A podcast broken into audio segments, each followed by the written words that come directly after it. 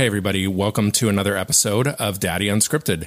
This is Tim Wheaton. I am the host and creator of the podcast.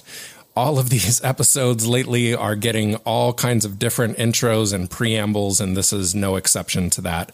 I just wanted to pop in really quick and let you know that this episode is kind of from my archives because a lot of other Osiris Media podcasts have interviewed David Gans, and I kept kind of getting close to releasing this episode, and somebody else would release their episode. And even though there's no such thing as too much David Gans, I just didn't want to flood the market, and I wanted to hold off on mine. So finally, my time is here to release this episode with myself and David Gans just wanted to let you know it was recorded over a year ago. So none of the current issues plaguing and facing our country and our world were happening. Otherwise, we absolutely would have put some time into discussing those issues, as I know these issues are very important to both David and to myself. So, none of that is in this episode. Don't let that throw you off too much. And I will bring you right into the way this episode would have started way back when. So, enjoy.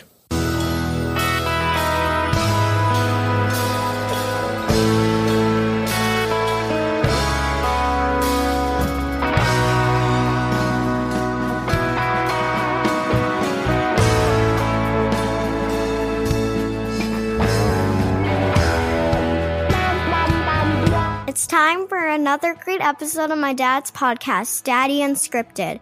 My daddy is paying me under the table to let you all know what's in store. If you don't want anyone to overhear words like canoe and mother, we strongly suggest you use headphones for this episode. Now that you helped me earn a special treat from my dad, here he is with your treat, another podcast episode.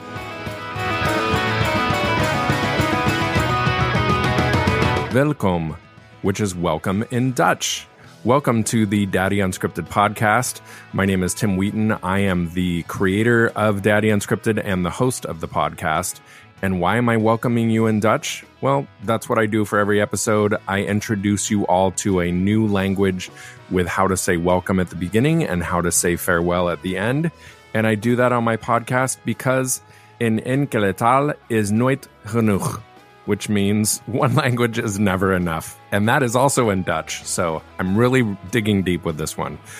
If you are new to the podcast, welcome. I hope you enjoy this episode and I hope that it makes you want to go back and listen to others similar to it. If you are coming back, thank you so much for staying loyal. This is going to be another, this is now my second run of a unique episode of a guest that is not a dad. He is a son, however, and all of his life and all of his work just fits perfectly into the whole Osiris media, what we are all about. And so I will take that perfect opportunity to let you know and remind you that Daddy Unscripted is very proud to be a part of Osiris Media and all of the podcasts that are involved with Osiris Media. And I'm going to tell you about an amazing fantastic, glorious new podcast that came out via Osiris on August 5th, just recently. The podcast is called Comes a Time. Season one has now launched. It is a conversational interview series with musician Oteil Burbridge and comedian Mike Fanoia. If these names are not familiar to you, Oteil is a Grammy Award winning bassist who has performed with the Allman Brothers, Trey Anastasio, the Derek Trucks Band, and way more. He was a founding member of the Aquarium Rescue Unit and is also a founding member and still playing with Dead and Company. Mike Fanoia is a comedian, a writer, and host of the other Osiris Media podcasts, Amigos with Mike Fanoia and Still Chasing. Mike has been featured on AXS TV's Gotham Comedy Live, Sirius XM Comedy Central Radio, and with the Impractical Jokers live tour. Oteil and Mike welcome guests from a variety of backgrounds, whether they are musicians, comedians, civic and spiritual leaders, activists, journalists, environmentalists, and a whole slew of others to discuss the road that led us to where we are today and where do we go from here. All the episodes will be available not only on audio, wherever you find podcasts, but they'll also be on video.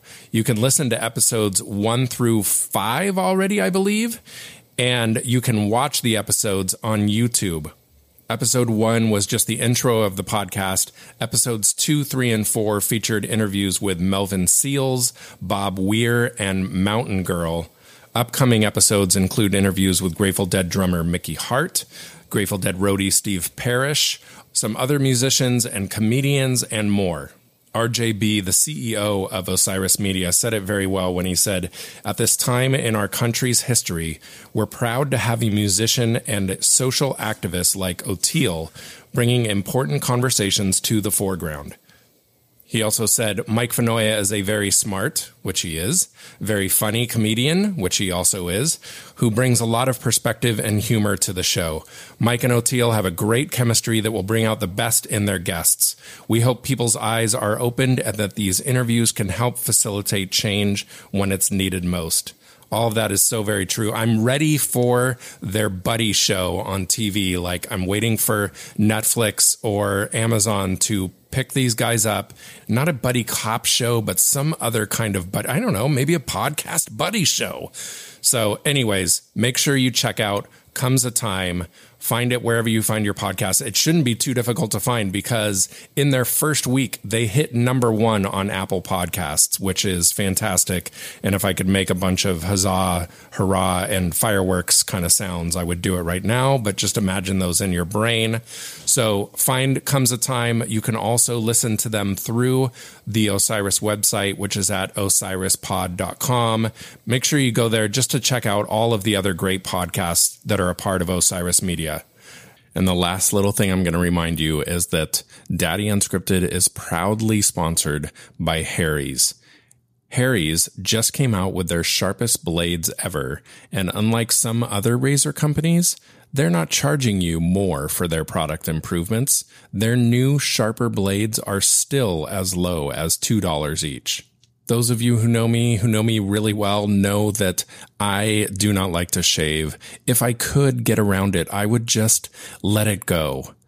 Let it go. And I'm not going to sing the song, much to many of your disappointment. I'm, I'm just not going to do it let it let it grow might be a better one for you guys for this episode with David Gans. Let it grow is what I would love to do with my beard, but unfortunately, I have to shave. And when I shave, I use Harry's razors. Truly. Harry's new blades are so sharp that in a study with guys shaving four times a week, the guys reported that with Harry's new blades, their eighth shave was as smooth as their first. You may ask, how do they deliver quality at such a low price? Well, let me tell you. Harry's owns a German factory that's been honing razor blades for 100 years. They source their steel from Sweden and they own the entire manufacturing process from R&D to the factory floor, and that allows them to keep their prices so low. You can confidently buy Harry's because they stand by a 100% quality guarantee on harrys.com and it's still just as convenient as ever. Blades are delivered directly to your door on your schedule with or without a subscription. Give Harry's sharpest blades ever a try, and here's how. Harry's has an amazing offer for listeners of Daddy Unscripted. New U.S. customers can redeem a Harry's trial set at harrys.com backslash daddy. You'll get a five blade razor featuring their new sharper blades, a weighted handle, foaming shave gel with aloe, and a travel cover to protect your blade when you're on the go. Just go to harrys.com backslash daddy and redeem your trial offer today. Okay, this guest today, his name is David Gans. And I have known of David Gans since back in 1990, I would think. I came to know him through his radio show called The Grateful Dead Hour, which is a national broadcast, and he'll talk a little bit more about that. But he has been in the music scene since the 70s. He is a singer songwriter, a musician. He is a writer. He wrote for multiple magazines and he has written books as well. He has also done photography and he has his radio broadcasts and he still tours all around the world. and all around the nation with multiple groupings of people and on his own as well. And we get into all of that in this episode. So let me just get right to that. Let's get to the episode with David Gans.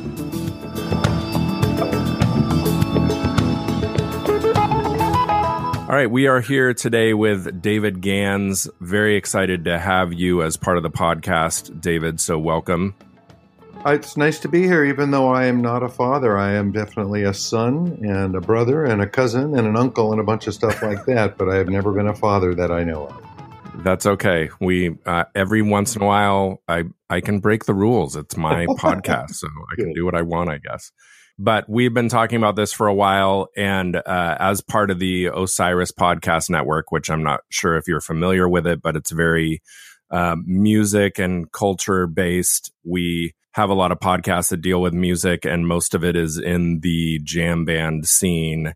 And uh, I know a lot of people, when I reached out to the group and let them know that I was interviewing you um, for my podcast, they were very excited to be able to listen to it when it's up and everything. So that it just makes sense to have you on regardless. I'm happy to be here. So, first, we'll talk about.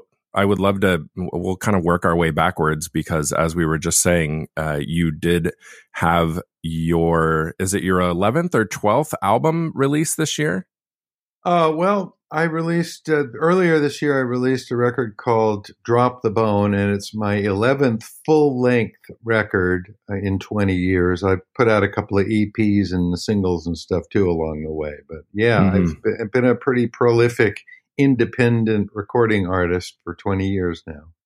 Yeah, which is such a long story that you are telling with your involvement with the music scene and all of your different hats that you've worn in it and everything. It's really fascinating to me, especially because I've kind of had similar some similar experiences, not anywhere near your success level, but as a person who was uh, who is a big deadhead and fell into the scene and traveled to see them and everything, as well as I was very big into concert photography and still kind of do that here and there and used to love to write.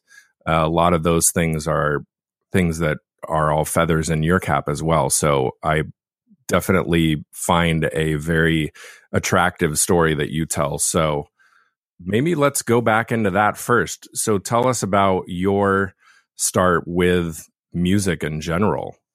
Well, I'm very, very lucky man in that I have been able to do music related things for a living basically my entire life. I had one job when I was in college that wasn't directly music related, and ever since then I've been doing writing, uh, music making, uh, wandered into radio completely by accident about 30 years ago. I, I just really just was a kid in San Jose, California, a college dropout. All I really wanted to do was play guitar, write songs, and and uh, you know, I changed the world. Really, I came up mm-hmm. in that time when we really thought that music, you know, Pete Seeger, Joan Baez, Leonard Cohen, uh, Jackson Browne, all all these musicians were writing music about our lives, and that's kind of what I came up doing.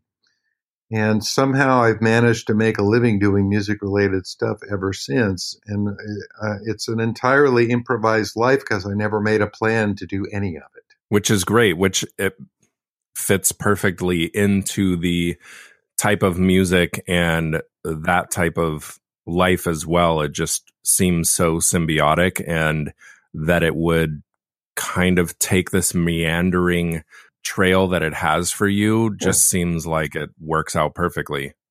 Yeah, well, p- perfectly. Uh, I, I, yeah, I imperfectly. perfectly. Uh, it's you know perfection. Actually, it's funny you say per- perfectly because perfection isn't really a core value in the kind of music that I do. Right. That that thing, you know, the Grateful Dead taught me. I, I was Uh, I was a, a young singer songwriter wannabe in San Jose, California in the early 70s and playing, you know, gigs at a coffee house down the street and things like that. My roommate and songwriting partner, Stephen Donnelly, had been trying to get me to go see the Grateful Dead for quite a while, and I, I didn't think I was going to be interested in it because I looked at some of the song titles and I didn't think I was interested in a, a, band. You know, they had a song called New Speedway Boogie, and I didn't think boogie music was very interesting. You know, that seemed like kind of mindless party music. And then they had a song called Cumberland Blues, and I wasn't that interested in the blues either. And then they had a song called Ripple, which I thought must have been about cheap wine, right? Well, imagine my surprise when I heard those songs and discovered that they weren't anything like my shallow interpretation or shallow presumption had told me. And starting in March of 1972, I was really, really interested in the Grateful Dead because they kind of opened up my notion of what music is in all directions at once. Instead of trying to write songs, you know, that I could sell or you know make a singer songwriter record or whatever. Uh, this music sort of uh, didn't tell you everything it knows the first time you hear it. This music sort of wanted you to come in and, and listen and, and sort of think along with it. And I, I, started with just the songs, which were interesting enough as they were. And I didn't really understand what was happening in those long stretches between the singing. And over time, I got to understand that what was happening on stage was a form of improvisation, a collective form of improvisation that I think of as conversational music. Mm-hmm. These guys were talking to each other on stage in those improvisational stretches. And once I got a handle on that, there was no going back. In 1973, I moved up to Berkeley, California and a friend of mine from high school who was just moving back to San Jose gave me a phone number. He said, Go see my friends on Etna Street. They play Grateful Dead music. And I looked these guys up and I went over there with my guitar and I uh, met these fellas that I started playing music with. And, and con- we continued playing music together for more than 30 years after that. Hmm. So it really was the Grateful Dead that inspired me to expand my musical horizons and become what I think of as a more interesting musician. Yeah. And I've been playing music with other people in this conversational form ever since. Now, that doesn't mean that I play Grateful Dead music, you know, in a tribute band. I've never in my life been interested in being in a band that only did other people's music. And I'll tell you, the the main reason for that, I think, is that I started writing songs and playing the guitar at the exact same moment. Hmm. I, I have an older brother, two years older than me, and he played guitar. And my little sister played guitar too, a little bit. And I was the last guy to pick up the guitar. I had been playing the clarinet all through school. Oh, wow. But my brother took a couple of my teenage poems and set them to music, and he taught me the chords. So the very first songs I ever played on the guitar were my own compositions. And I really have a strong belief that that made me a different kind of musician from the kind of musician who picks up a guitar and becomes obsessed with like Jimmy Page or Jerry Garcia or whatever, you know, and just completely absorbs somebody else's style from the first moment I was playing guitar, I was also playing my own stuff and learning other people's songs, right? Mm-hmm. I picked up the Beatles' White Album songbook and the Crosby, Stills, and Nash first album songbook. So I started learning songs from other people. But I was also doing original music from the very beginning. And I think that affected my whole voice. You know, I began to develop my own voice even as I was absorbing the styles and voices of other musics. Mm-hmm. Yeah, that sounds completely unique. I mean, I'm sure there's other people that have done or are doing that, but every guitar player that I know definitely was not starting out that way. Yeah, and there there's something to be said for that thing, but I, it, it also means that I never had to go through the phase of being a local musician for hire and learning all the current tunes and stuff. I mean, when I was a youngster playing these coffee houses in San Jose, I was playing songs by other people too. Of course, I was way into Cat Stevens and Elton John and Jackson Browne and all that stuff, but I always mixed in my own songs with it and so I, I, I never developed that dependency on being able to play, you know, to like do to sell my music by the yard, as it were. You know, to, mm-hmm. I could play a three-hour show of John Denver songs for you or whatever. It, it, those things I picked up along the way, but I was always interested in my own voice. Yeah, and I, I count myself as just insanely lucky that I'm now, you know, approaching 50 years into my professional performing career with always being able to speak in my own voice. Mm-hmm. Which is so great with all of the people, too, that you are getting to mix in and out of those conversations that you're having musically, whether it's in studio or while you're playing out on the road somewhere. I, I, yeah, the, the Grateful Dead thing. I, there's a website called Grateful Dead Tribute It's run by hmm. a lovely couple in Boca Raton, Florida, named Al and Janice Lucas, and it's basically they just volunteered to set up this thing and keep track of all the Grateful Dead bands that are playing out there in the world. And you hmm. go to this site if you're, you know, on a business trip to Akron, Ohio you can go to this site and click on your location and it'll tell you, you know, where the nearest Grateful Dead band is playing. And there are hundreds of them all over the oh, country. Yeah. There are people who are way too young to have ever seen Jerry Garcia live and they're playing this music and they are fluent in this musical language. And it's a wonderful thing for me as a working musician to step up on a stage full of people I've never met before and have a musical conversation happen. It's it's a thrill and a delight. And I can tell you that my batting average is in the high 900s. there are very very few experiences I've had that I that weren't enjoyable on on every level. It, it's just if you speak this musical language and you want to have this conversation, you can find people to talk with.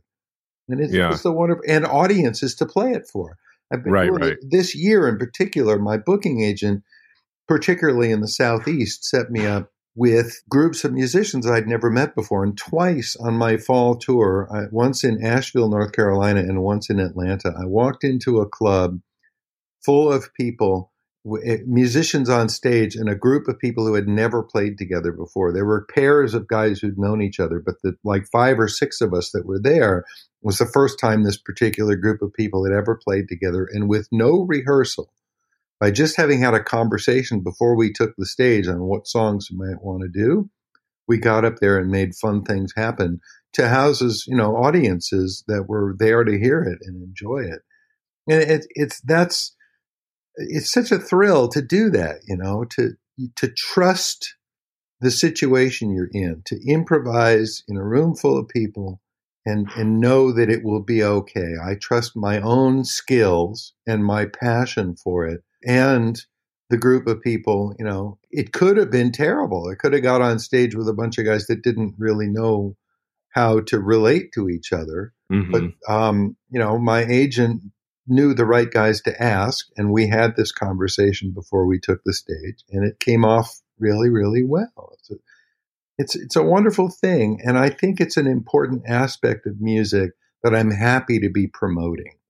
Mm-hmm. The the other way to do this, the opposite end of that extreme, and I learned a lot about this during my 10 year career as a music journalist in the 70s and 80s. I got to interview people like the Eagles and Rod Stewart and Lindsey Buckingham, you know, and so I got to hear all the other ways of making music and how the other ways to put a show together. And I also got to watch the whole nature of the music business change over time from the era that I came up in, which was dominated by, you know, songwriters and people, singer songwriters and guys recording each other's songs and going out and playing original music over time, the whole nature of that business has changed and record sales are way down. And everybody now, the best way to make a living is to go out and actually play live and sell your t shirts and stuff because you're not selling music into record stores.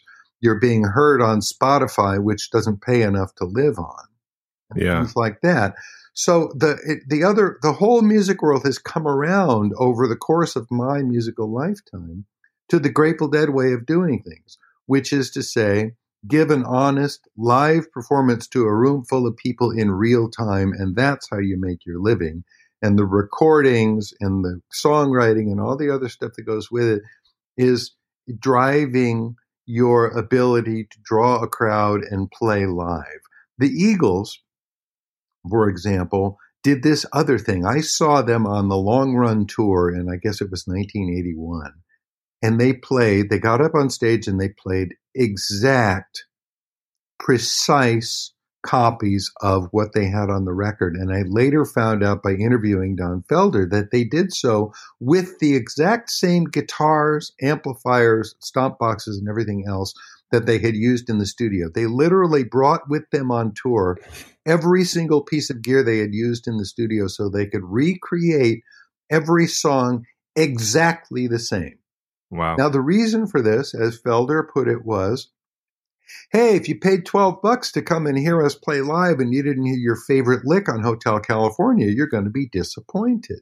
Mm-hmm. Now, that's a, a perfectly valid approach and completely the opposite of how I wanted to do it and how I had been brought up to do it by the Grateful Dead, where you go to the gig not knowing what order you're going to do things in, not knowing what licks you're going to play on a given song, and having something that relies on the moment, the mood everybody's in, and the feeling from the crowd and stuff. And we came, we were trained by the Grateful Dead not to demand, you know, the platonic ideal of that song as executed in the studio. We wanted to hear a fresh, real time reading of that song that had something to do with what we were bringing to the party. And I, as a performer now, do that same thing.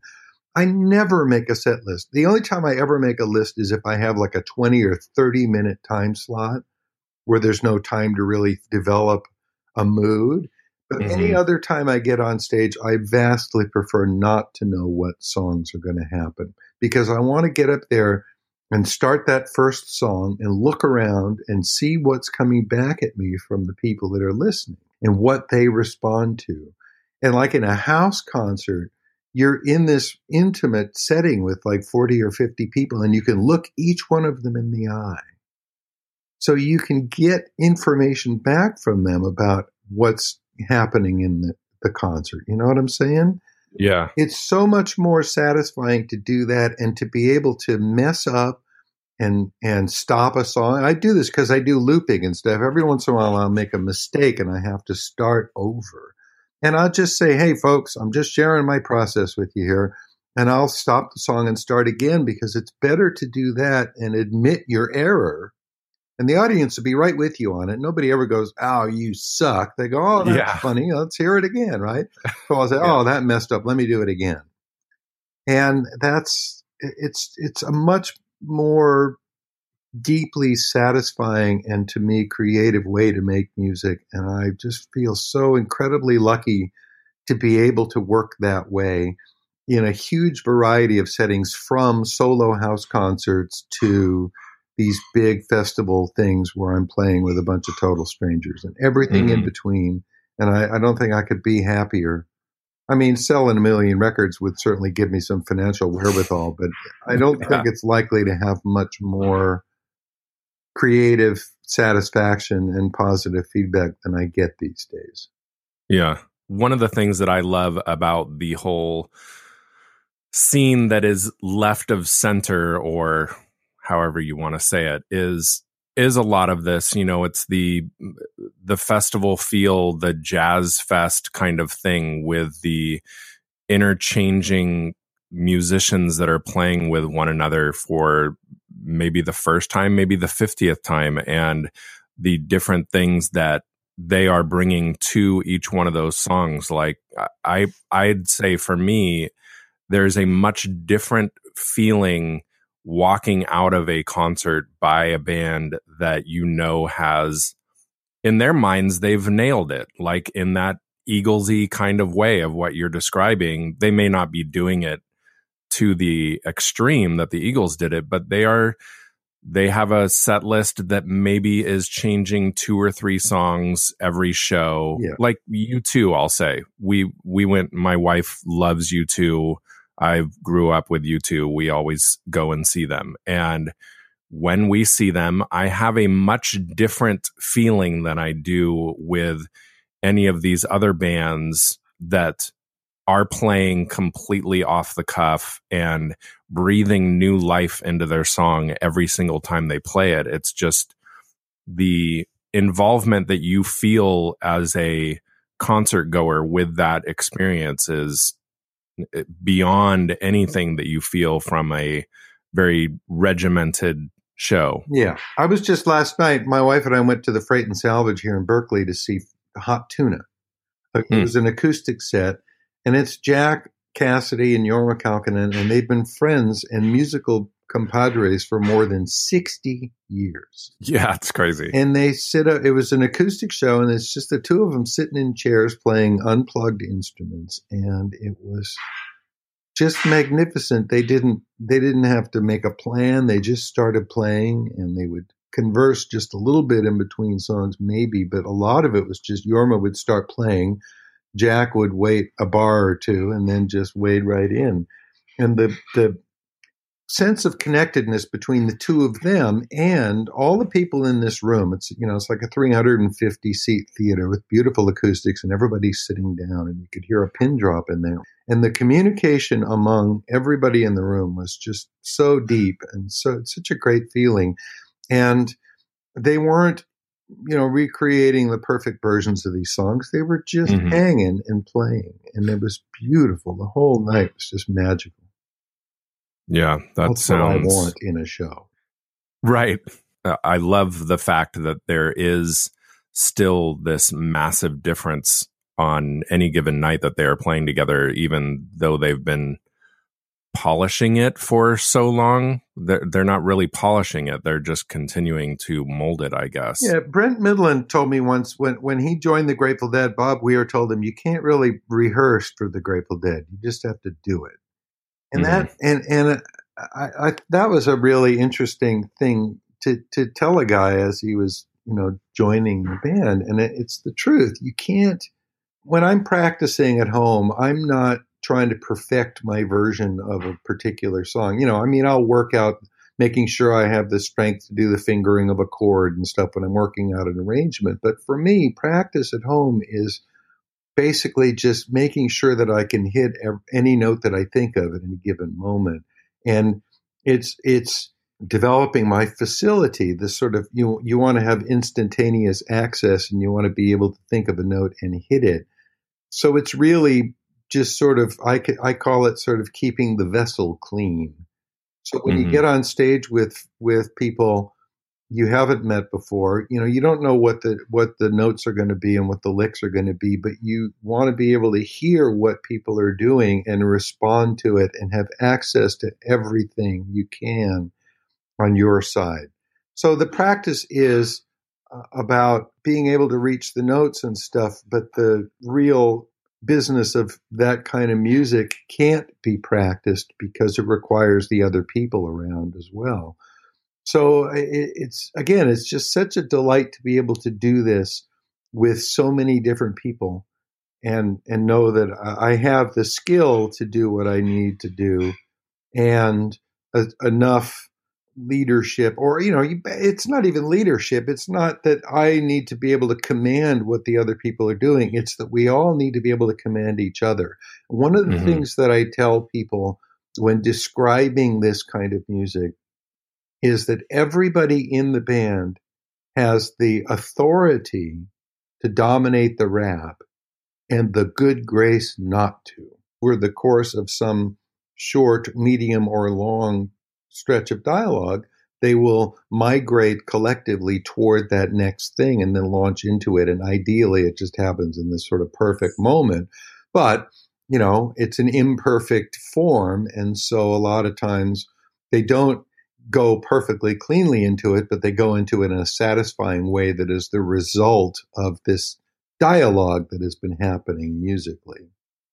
Mm-hmm. Um, but it can also fall apart, and it can happen in a way that you know. I, there's a famously on the in 1972 there were a lot of these dark stars in the summer of 72 and you'll hear bob start to play a little bit of Oh no, wait, I'm thinking of one where Jerry starts to play a little bit of Morning Dew and either wasn't heard or was ignored by somebody, and the next thing you know, they're into El Paso. Mm-hmm.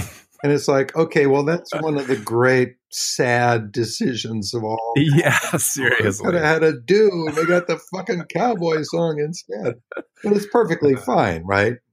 Right. It, it just it, it's just it's just an example of that that it could have gone one way and it went another way and it wasn't anybody's fault and I don't think anybody came off stage and said, "God damn it, Bobby, yeah, could have yeah. had a do."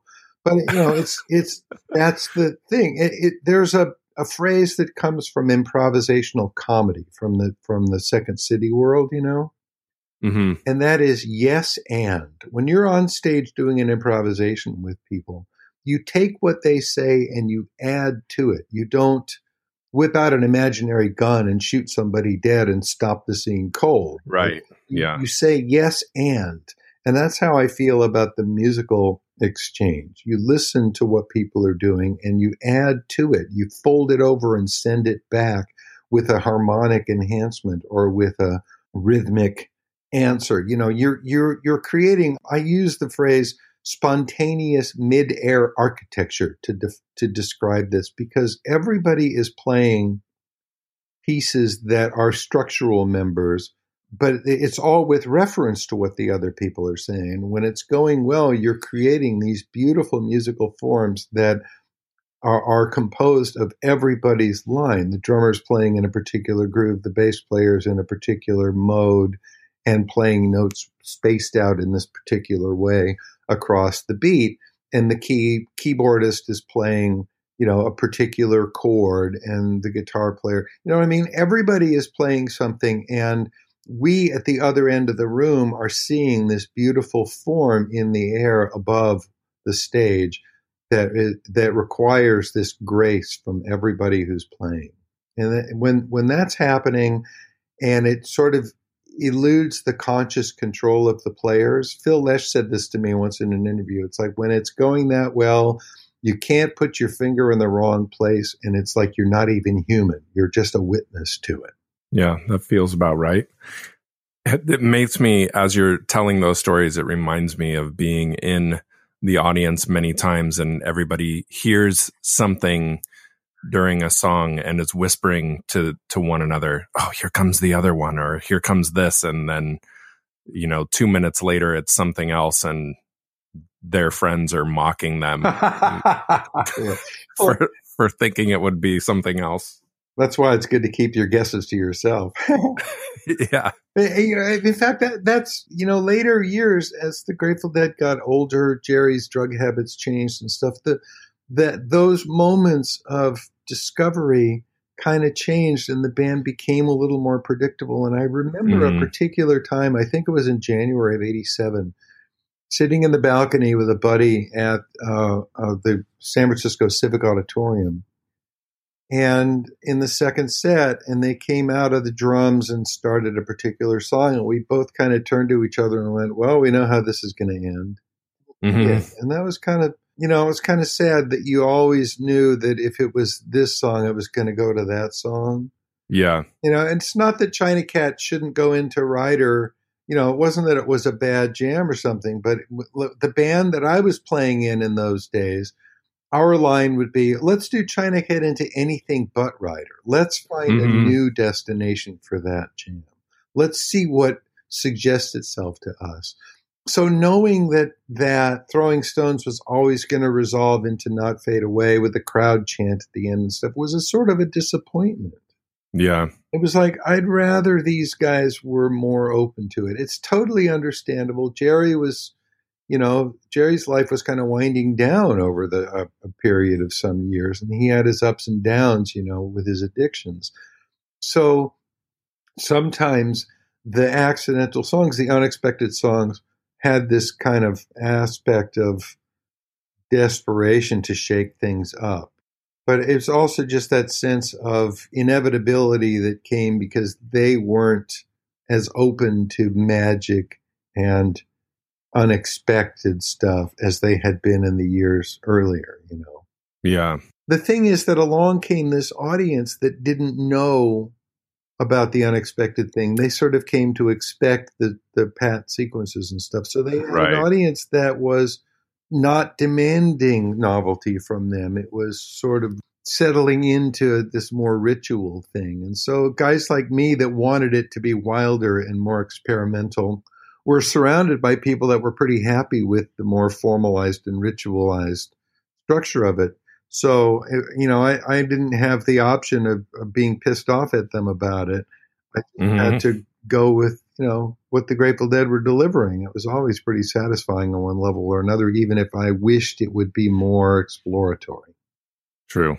Yeah. I remember every Saturday night begging them to not play one more Saturday night. Right. Why did that have to be? It was like Samson and Delilah was only on Sunday, and one more Saturday it was only on Saturday. How? Yeah. That's a little too on the nose, guys. In the Yeah. 1970s, one more Saturday night was a song that they'd end a first set with once in a while. You know what I Mhm. mean? It didn't have to be.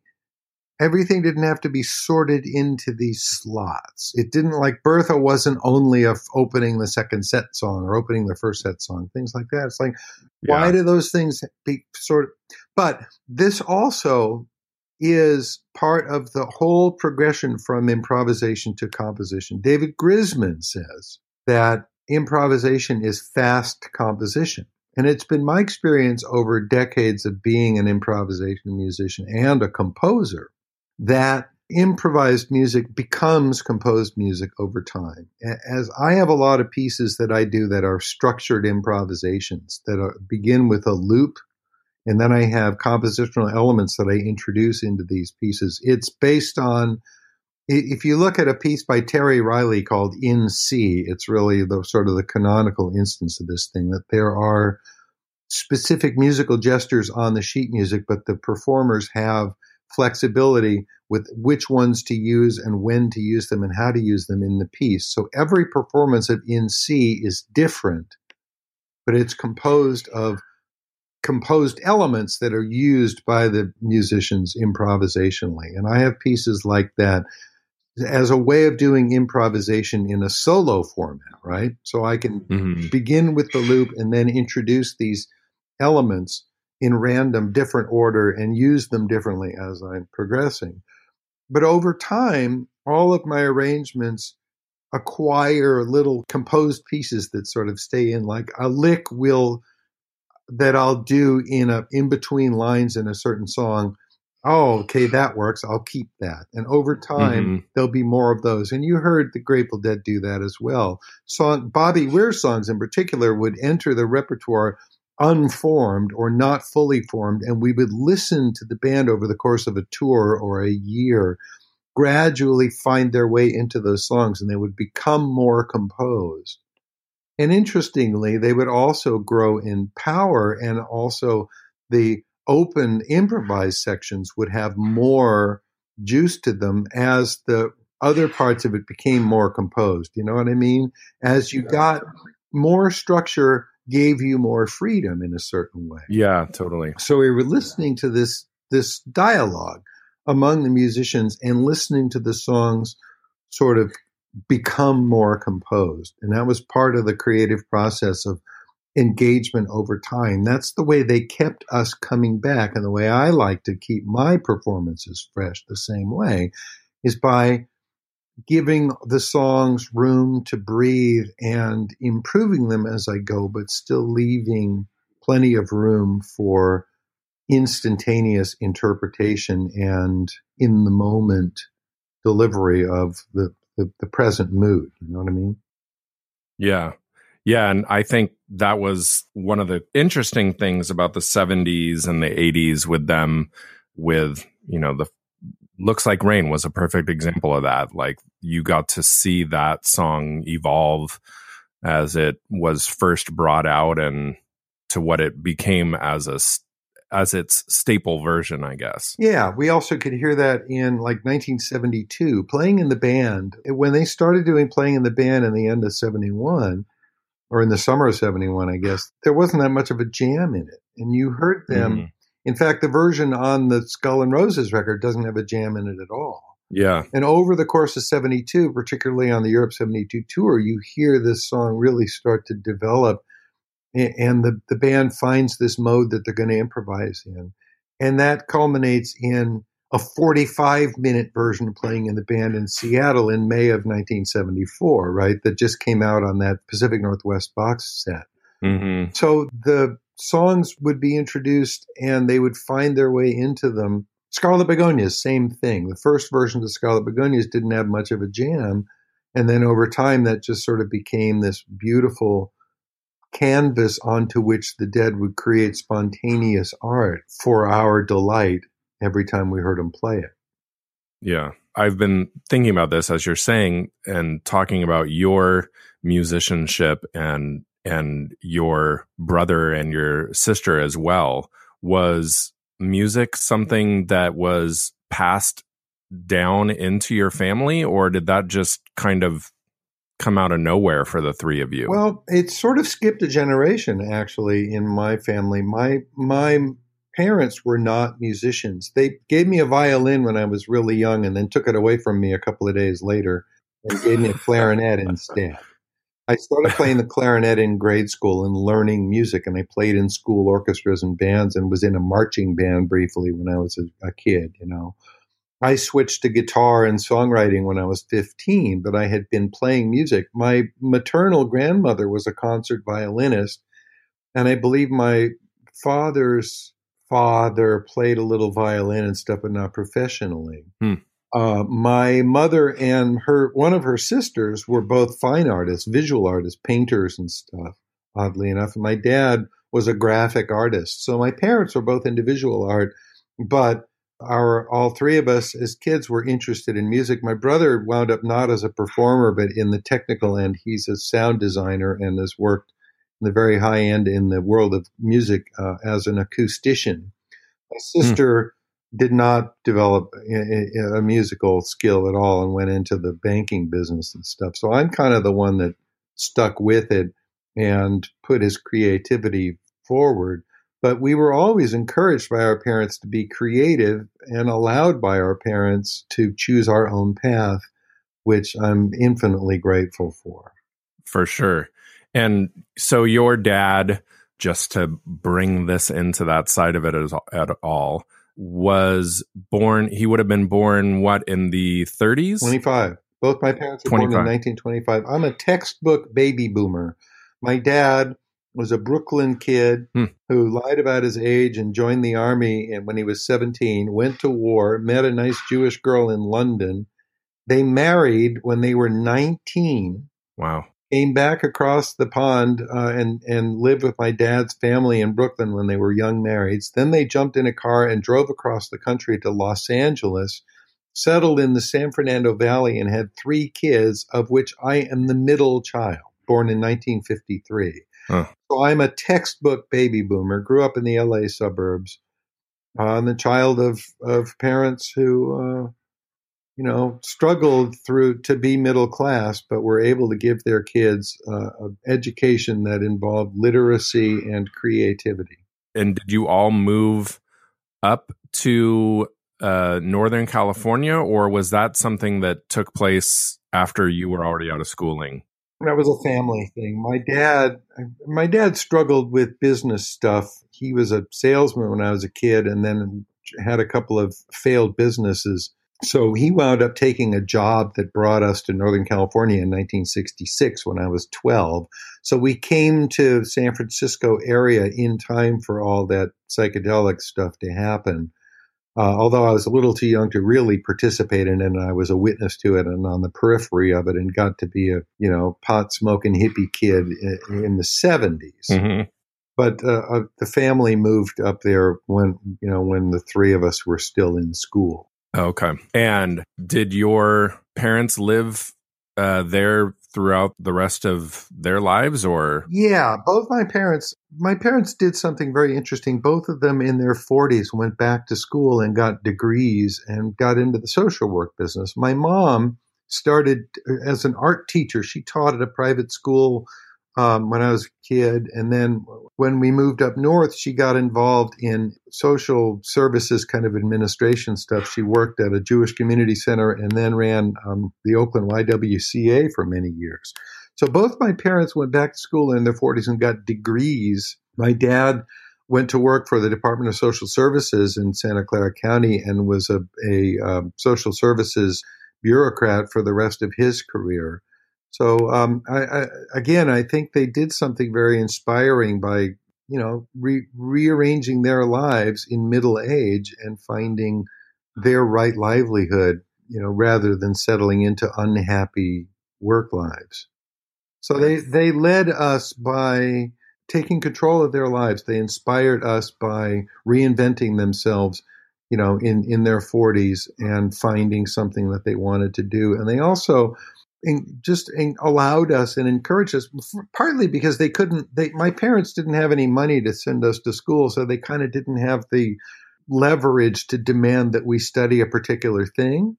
My sister mm-hmm. went through school and got a degree. My brother couldn't wait to get the hell out of the school system. When he graduated high school he was out of there. He went off and left town and became a hippie uh, and then came back and got into the audio business on his own steam.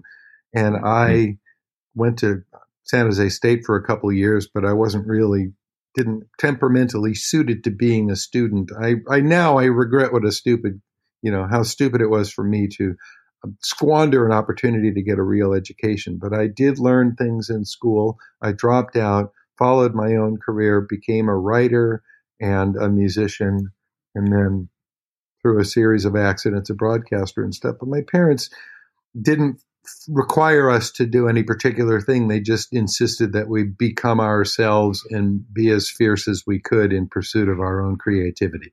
Which that not only is remarkable that they did that, I mean, massive applause to them for taking a step that, I mean, to me would be frightening to do in my 40s, as well as, you know, you're so settled in something that you're doing. So going out and chasing something that you want to do is always, uh, regardless of age, I guess, is kind of always kind of scary. But them leading you guys by that example, like you said, is huge. Yes. So let's go into what you were saying as your kind of accidental meandering into broadcasting did that all happen? My first Grateful Dead show was in March of 72. I moved to Berkeley in 73 and fell in with a bunch of deadhead musicians and kept going to shows and stuff. But I started writing for music magazines in my early 20s. There was a, um, I did some record reviews for an underground paper when I was at San Jose State, but I started my career really at BAM Magazine, which was a free biweekly published in the Bay Area starting in 76.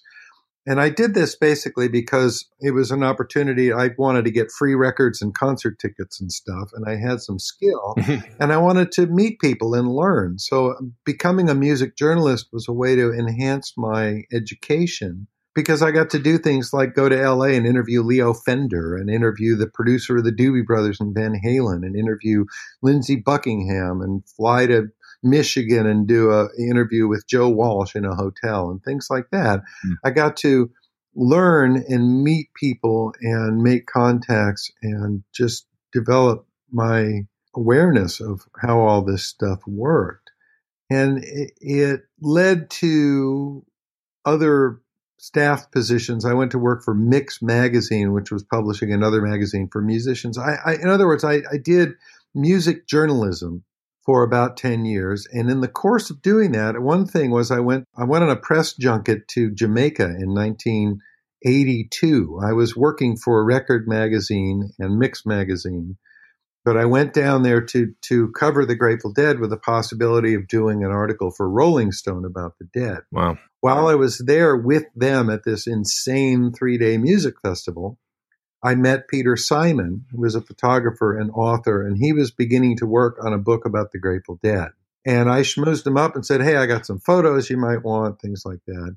And Peter stayed in touch and some months later invited me to collaborate with him on that book.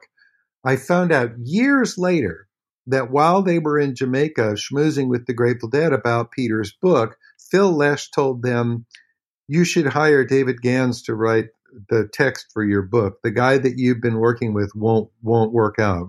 He won't do well with the Grateful Dead. You should hire oh, Gans. Wow. I did not know this until years later, like 20, 30 years later, that that Huh. had happened. So they they hired me to write that write the text for Peter's book, and that led to uh, my first book with Peter was called Playing in the Band, an oral and visual portrait of the Grateful Dead. In 1984, KFOG, a local rock station, had started a radio show called The Deadhead Hour, and I appeared on that show as a guest to promote my book and uh, got interested in doing radio. The guy that was hosting the show and producing the show was seriously overworked. He was doing the morning drive show five days a week and had his own specialty show called the Sunday Night Idiot Show. It was a wonderful guy named M. Dung who died last year. Hmm. But I wound up being one of the contributors to the show, and then the station sort of recognized that I was sort of better suited to do it had more knowledge about the music and stuff than the other guy who was pretty overworked. So eventually they asked me to take responsibility for doing the show every week. And then other stations started calling and asking if they could carry my show too. Mm. And I had permission from the Grateful Dead. I went to a band meeting, you know, got official permission to do this and stuff.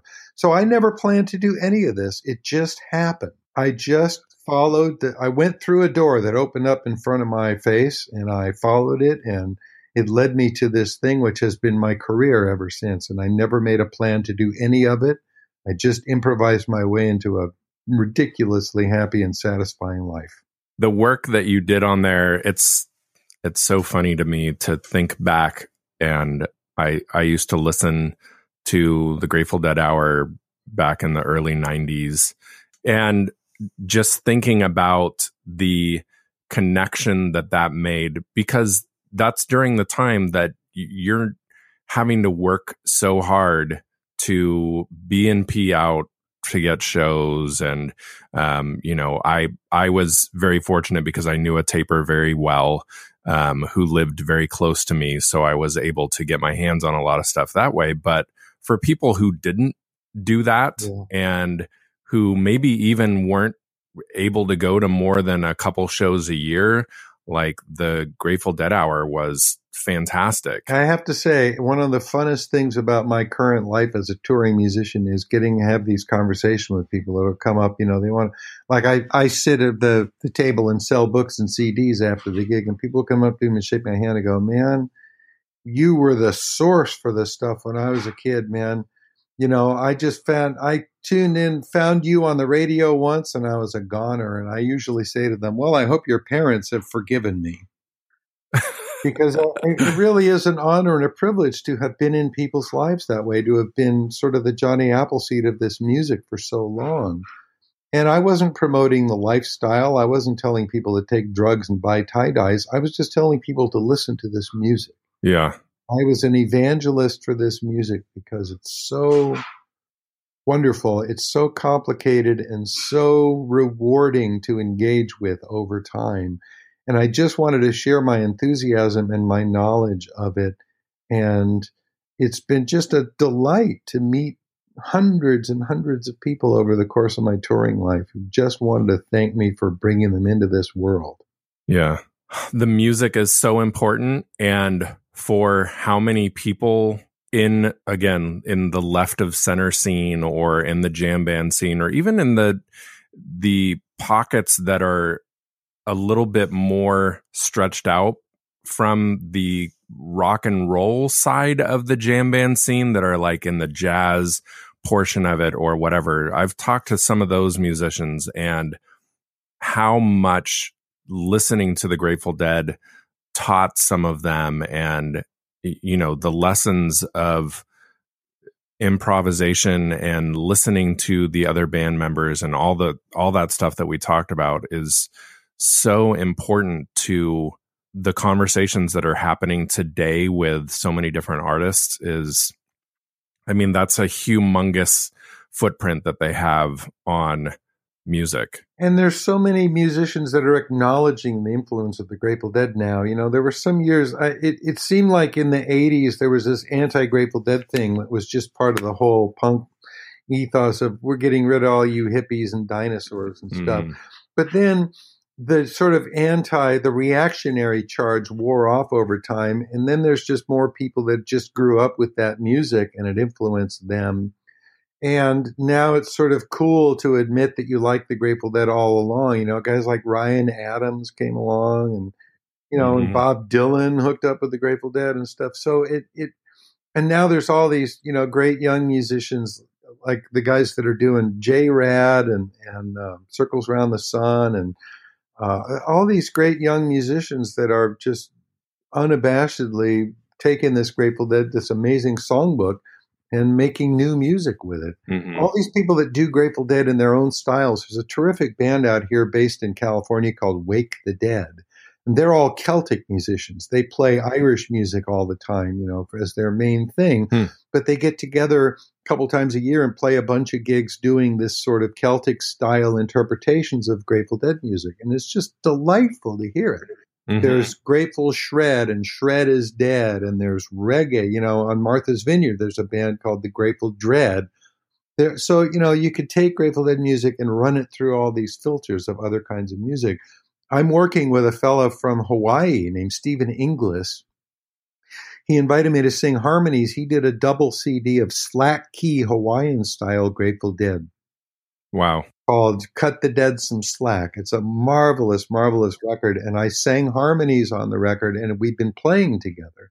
We've done several tours in the last year or so of me and him on acoustic guitars doing these beautiful improvisations. Like we'll play Dark Star into Wharf-Rat into Days Between, just the two of us, you know. Mm-hmm. And we're we're working with a harpist as well. We've got a record in the can with a harpist named Anella Lauren doing these sweet acoustic Hawaiian style interpretations of Grateful Dead music. The the songs are wonderful and the songs are are open to interpretation and uh, it, the music is going to live forever. We we knew that, and now we're seeing that it's it's true. The music is going to outlive the people who invented it and the first generation of fans. We're already into our fourth generation of Grateful Dead fans. You know?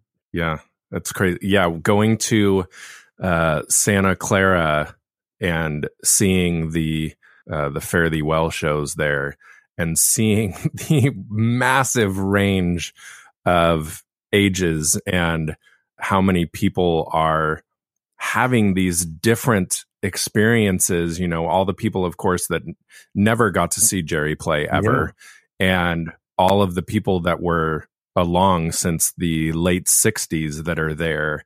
It was really cool to see and i know that that's you know very commonplace that these people are out in the world but being amongst all these people is fantastic. I i think i had a little bit of that experience at uh, a couple of years ago at JRAD in LA and they were still playing a smaller place and I was actually really surprised how many older people were there and I probably just wasn't really thinking about who would be going to see this band. And seeing the smiles on these faces of people over 50 who are witnessing this energy that that band brings and kind of like how we were talking about the difference of the dead of the 70s to the late 80s 90s of them putting these two songs together that that the dead maybe never even did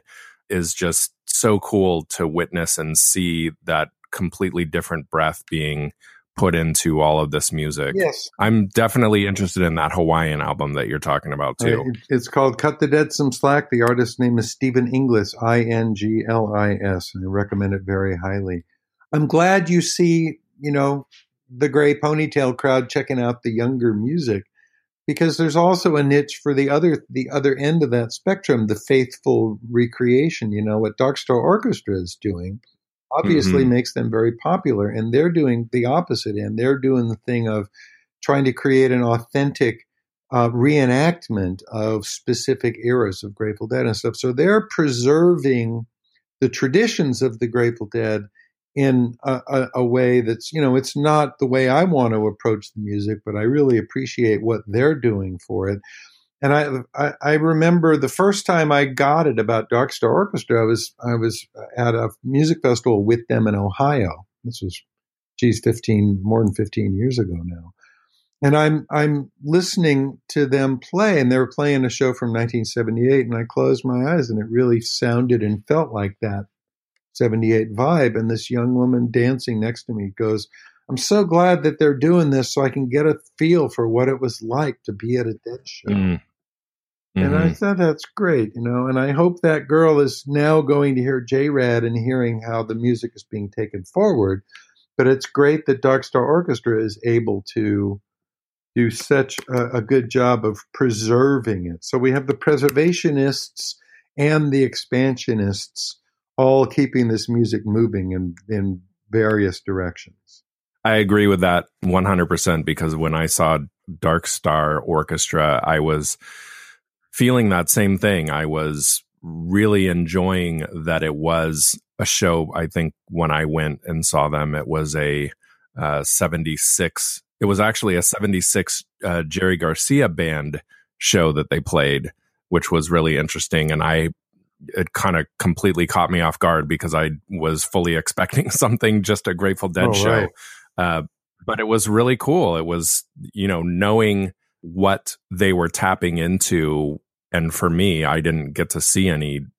I, I would would have only been four, so I definitely did not see any JGB back then. But it was, it is, there is something to definitely be said about the preservation of it as well. So yeah, well, I think we'll kind of wrap this up. Where do you want to send everybody to find all things uh, David Gans? Well, I'm on Facebook in various guises um, under my own name as a musician. I have a website, dgans.com, that is not very well maintained, but has links that'll take you to my touring schedule and my music and stuff. I'm in all of the usual places. You can find me on Spotify and CD Baby and uh, iTunes Music Store and stuff. I kind of I, am more interested in promoting my music than the radio show and stuff, but all of it fits together. Mm-hmm. So I'd love people to come and hear me play live. I'm available for house concerts and things like that. So dgans.com, D G A N S.com would be the place to start looking for me.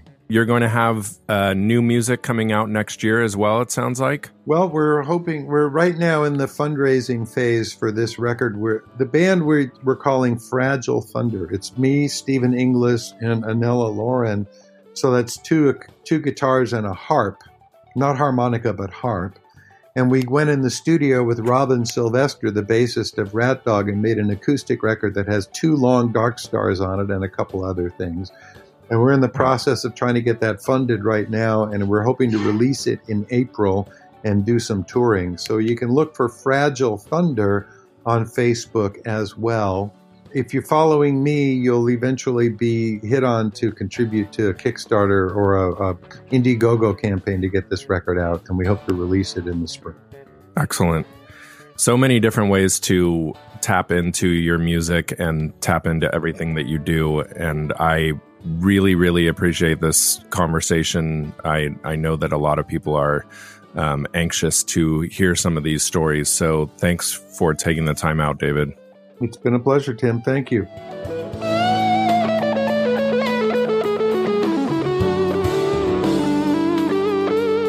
Okay, and that is the end of my conversation with David Gans. Again, huge thanks to David for taking so much time out of a Sunday to have that conversation. We had been talking about doing this episode for, uh, gosh, uh, close to a year now, I think. And I'm excited that he was so ready and into jumping back into it when I hit him up late this year. So thank you, David, and thank you to your wife for giving that time to us as well. Again, you can find David in all of those places he mentioned. Please make sure that you check him out, at least give him a listen and maybe buy some of his stuff. Check him out on tour. I would love to have him have some people come up to him and say, Hey, I heard you on the Daddy Unscripted podcast. And that was insert adjective here. whatever. I'm not going to tell you what to tell him, but that would be great for him to get that response from from any of you who are listening now. Again, you can find Daddy Unscripted all over all of the social media on Instagram, on Facebook, on Twitter, all as Daddy Unscripted. You can send me an email at daddyunscripted at gmail.com. I would love to keep, I always say this. Should I say the exact same thing? It's true though. I do love getting your guys' feedback. I do love hearing who you think I should have on. I do love you guys telling me, hey, you should open your podcast up to people who are not just dads. Or, hey, you should stop doing that. It's called Daddy Unscripted. What are you doing? I've been listening to a lot of other podcasts lately, though, I will let you know. And one of the ones that I've been listening to a lot on the Osiris Podcast Network is called Dead to Me, which, if you haven't listened to it yet, go and check it out. They are about six episodes in now. They might be seven by the time that this podcast is out, but there are two hosts, Casey Ray and his friend Eduardo, and it's really cool what they do. The tie in that they make to the Grateful Dead and culture and how the music affected so many people, including an episode talking about Joseph Campbell. It's really one of the cool things about the podcast that they have so many guests on that maybe you don't know are fans of the Grateful Dead. In their sixth episode called Dead Medicine, they have on an executive producer of CNN Tonight talking about days of her life as a fan of the Grateful Dead. They have just really cool people on and very interesting conversations that are extremely unique in the way that they are tying the Grateful Dead music together with people. So check out Dead to Me when you can. And I greeted all of you in Dutch. I will now say goodbye to you in Dutch. Tot straks, which means see you later in Dutch. Thanks everybody for joining, and a new podcast episode should be out for all of you in the next two to three weeks.